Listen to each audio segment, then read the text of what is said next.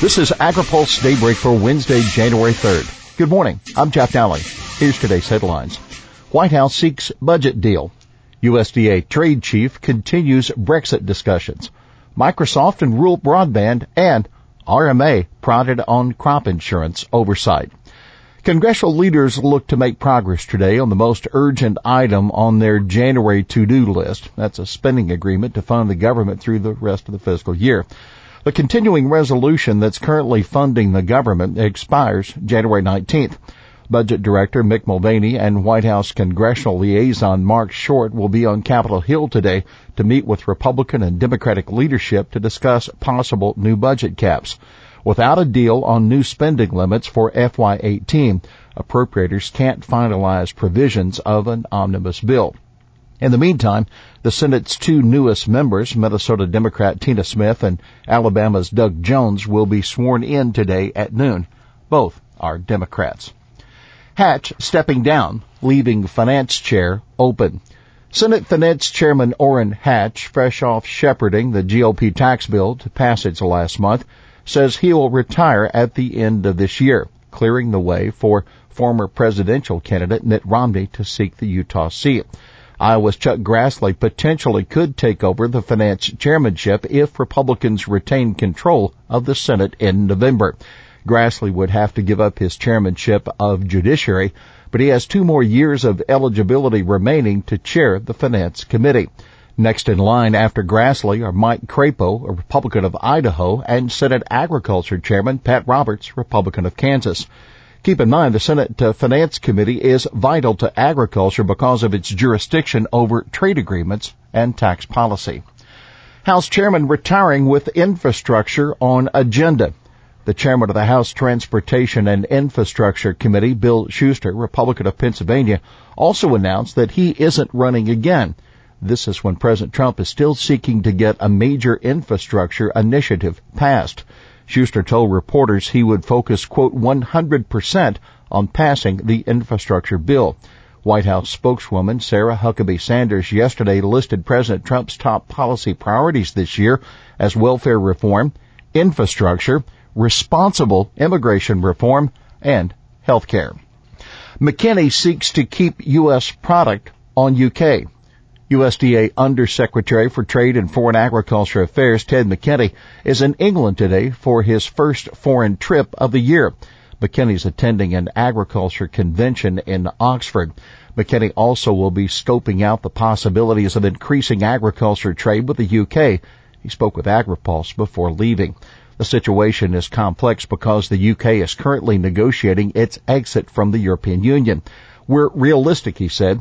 We know that their primary trading channels are with Europe. They need to maintain those, but nothing ventured, nothing gained. McKinney is likely to get a warm welcome. British Prime Minister Theresa May expressed interest in new bilateral trade agreement with the U.S. a year ago when she visited the U.S. in the early days of the Trump administration. For more on McKinney's travel plans this year and a look at the top issues ahead in agriculture policy, be sure and read this week's AgriPulse newsletter. It's hitting inboxes today. Microsoft Coalition pushes for wireless broadband. Microsoft has helped organize a coalition of rural education and development advocates who will be pushing the Federal Communications Commission to ensure that there is sufficient unlicensed low band spectrum in the country to enable broadband connectivity across rural America. The Connect Americans Now coalition wants the broadband below the 700 megahertz frequency range, known as the TV white spaces, to be made available on an unlicensed basis. Wireless signals in that range can travel over hills and through buildings and trees, which would enable broadband access in hard to reach rural areas, according to the group. Richard Cullen, the coalition's executive director, says Congress and the FCC must stand with rural America by allowing internet service providers to deliver broadband via white spaces spectrum. Extreme cold threatens winter wheat.